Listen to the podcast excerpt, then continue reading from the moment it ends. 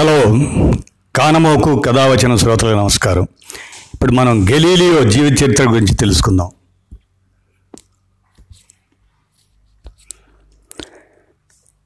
ఈరోజు జనవరి పదిహేను.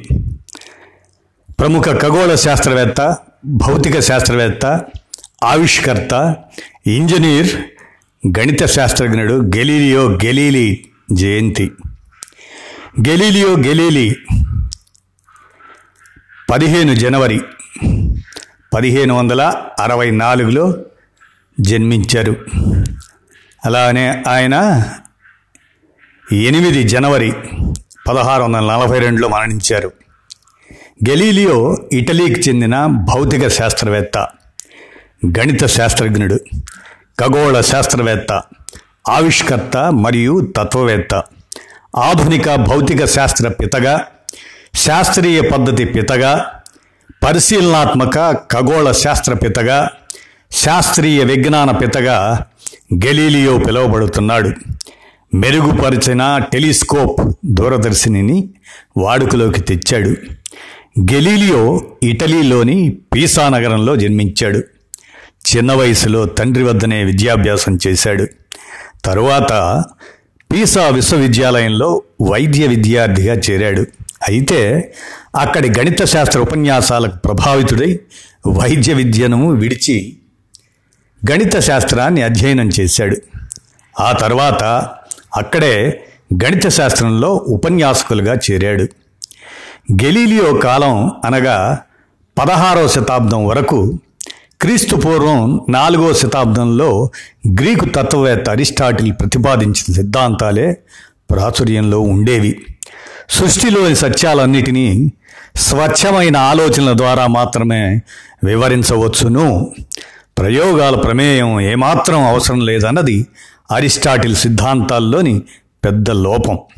ఉదాహరణకు అరిస్టాటిల్ సిద్ధాంతం ప్రకారం వేరు వేరు బరువులు గల రెండు వస్తువులను కొంత ఎత్తు నుంచి స్వేచ్ఛగా వదిలితే ఎక్కువ బరువు గల వస్తువు తక్కువ కాలంలో భూమిని చేరుకుంటుంది.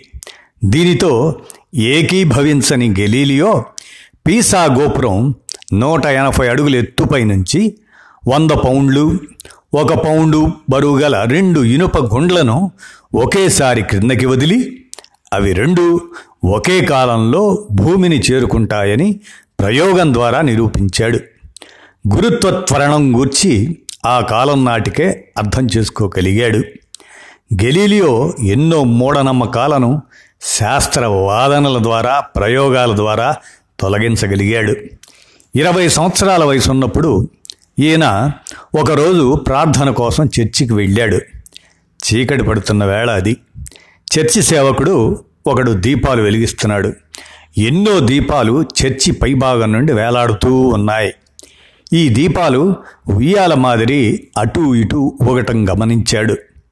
వాటి డోలనా సమయాలు ఒకటేనని లెక్క వేశాడు. గెలీలియో గే కాలం నాటికి ఖచ్చితంగా కాల నిర్ణయం చేసే గడియారాలు లేనప్పటికీ ఈయన డోలన కాలాలను గణించటం విశేషం. వైద్య విద్యార్థి కాబట్టి నాడి కొట్టుకోవటం గుండె కొట్టుకోవడంపై పరిచయం ఉంది కాబట్టి కాల నిర్ణయాన్ని తేలికగా చేయగలిగాడని అనుకోవచ్చు. ఈ పరిశీలన ఆధారంగా గెలీలియో పల్స్ మీటర్ను రూపొందించాడు. ఆ తదుపరి ఆయన కుమారుడు విన్సన్ జీ. గోడ గడియారాన్ని తయారు చేశాడు. ఈవేళ మనం వాడుతున్న పెండులం క్లాక్కు మూల సూత్రం ఇదేనన్నమాట. గెలీలియో ప్రయోగం దాని మూలంగా అరిస్టాటిల్ సిద్ధాంతాలని నమ్మే పీసా విశ్వవిద్యాలయం మేధావులను ఇబ్బంది పెట్టింది. అందువలన స్వేచ్ఛ సౌకర్యాలు కొరవడిన గెలీలియో అక్కడ నుండి పాడువా విశ్వవిద్యాలయంలో గణిత శాస్త్ర ప్రధానాచార్యునిగా చేరారు. అక్కడే గెలీలియో యాంత్రిక శాస్త్రం దాన్ని రచించారు. ఇది సామాన్యులకు కప్పీలు తులాదండాలు వాలుతలాల ద్వారా బరువులు సులభంగా ఎత్తడానికి ఉపకరించింది. పాడువాలోనే గెలీలియోకు ఆర్థిక ఇబ్బందులు తలెత్తాయి. దాంతో డబ్బు కోసం కొత్త విషయాలను ఆవిష్కరించడం ఒక్కటే అతనికి మార్గంగా కనిపించింది. ఆ సమయంలోనే వాయు థర్మామీటర్ను పల్లపు ప్రాంతం నుంచి ఎత్తుకు నీటిని చేరవేసే వ్యవసాయానికి ఉపయోగించే యంత్రాన్ని కంపాస్ పరికరాన్ని కనుగొన్నారు. ఆ సమయంలోనే లోలకాలు మరియు వాయుతలాలపై కూడా కీలకమైన ప్రయోగాలు చేశారు. గెలీలియో మొట్టమొదటి నాణ్యత గల టెలిస్కోప్ నిర్మాత. ఈయన టెలిస్కోప్ గురించి విని వినిసింగ్ అరోరియా ఆయన విన్న తర్వాత అరోరియా మహారాజు వెనిస్కి రమ్మని కబురు పంపాడు కూడా. ఆయన టెలిస్కోప్ చూచి ఎంతోమంది ఆశ్చర్యపడ్డారు. వెనిస్ చర్చి పైభాగానికి వెళ్ళి ఎంతో దూరంలో ఉన్న నౌకలను పది రెట్లు దగ్గరగా ఎంతోమంది గెలీలియో టెలిస్కోప్ ద్వారా చూడగలిగారు. ఆయనను ప్రశంసించారు. ఈ టెలిస్కోప్ గెలీలియో పరిశోధనలో ముఖ్యమైంది. ఎన్నో విశ్వరహస్యాలను గెలీలియో ఛేదించగలిగాడు. బృహస్పతి గ్రహానికి ఉన్న ఉపగ్రహాలను గెలీలియో చూడగలిగాడు.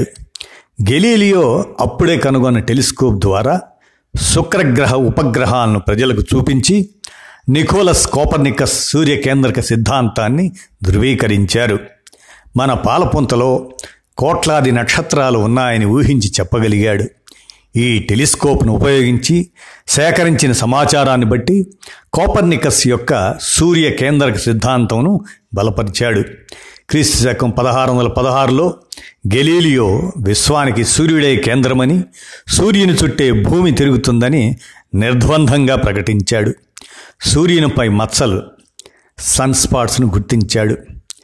అప్పటికే మత గ్రంథాలలో ప్రముఖ స్థానాన్ని పొందిన భూకేంద్ర సిద్ధాంతాన్ని వ్యతిరేకిస్తున్నందుకు కోపర్నికస్ సిద్ధాంతాన్ని నిషేధించి కొందరు మతాధికారులు గెలీలియో ప్రయోగాలు మత వ్యతిరేకమైనవని తీర్మానించారు. తన ప్రయోగాలను ఎన్నటికీ బహిర్గతం చేయనని ప్రమాణం తీసుకున్నారు. పదహారు వందల ఇరవై మూడులో గెలీలియో స్నేహితుడు మతాధికారి పదవిని స్వీకరించినా తనపై మోపబడిన అభియోగాన్ని రద్దు చేయబడలేదు. అయితే రెండు సిద్ధాంతాలపై గ్రంథాన్ని రాయడానికి అనుమతి సంపాదించాడు. దీంతో క్రీస్తు శకం పదహారు వందల ముప్పై వరకు గెలీలియో నోరు విప్పలేకపోయాడు. అయినా ఆయన తన వాదాలను విడిచిపెట్టలేదు. వాటిని పుస్తక రూపంలో వెలువరించాడు. పదహారు వందల ముప్పై రెండులో వెలువడిన ఈ dialogues concerning the two chief world systems అనే గ్రంథం కోపర్నికస్ సిద్ధాంతాన్ని వివరిస్తుంది. నిర్భయంగా తాను వాస్తవమని నమ్మిన శాస్త్రీయ విషయాలను వెల్లడించాడు. అయితే ఈ గ్రంథాన్ని ప్రజలు కోపర్నికస్ సిద్ధాంతాన్ని సమర్థించేదిగా భావిస్తున్నారని తెలుసుకున్న మతాధికారులు దీని ప్రచురణను నిలిపివేయటమే కాకుండా గెలీలియోకు యావజ్జీవ కారాగార శిక్ష విధించారు. గృహ నిర్బంధంలో ఉంచారు. క్రీస్తు శకం పదహారు వందల ముప్పై ఏడులో గెలీలియో గుడ్డివాడయ్యాడు. ఇంతటి గొప్ప శాస్త్రజ్ఞుడు శిక్షను అనుభవిస్తూనే పదహారు వందల నలభై రెండు జనవరి ఎనిమిదవ తేదీన తన డెబ్భై ఎనిమిదో ఏట మరణించారు.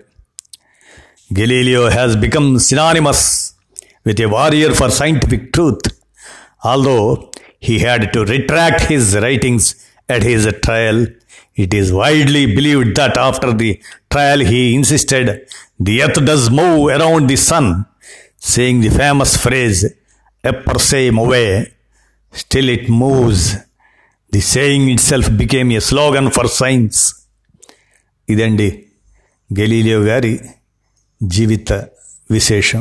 విన్నారుగా? ధన్యవాదాలు.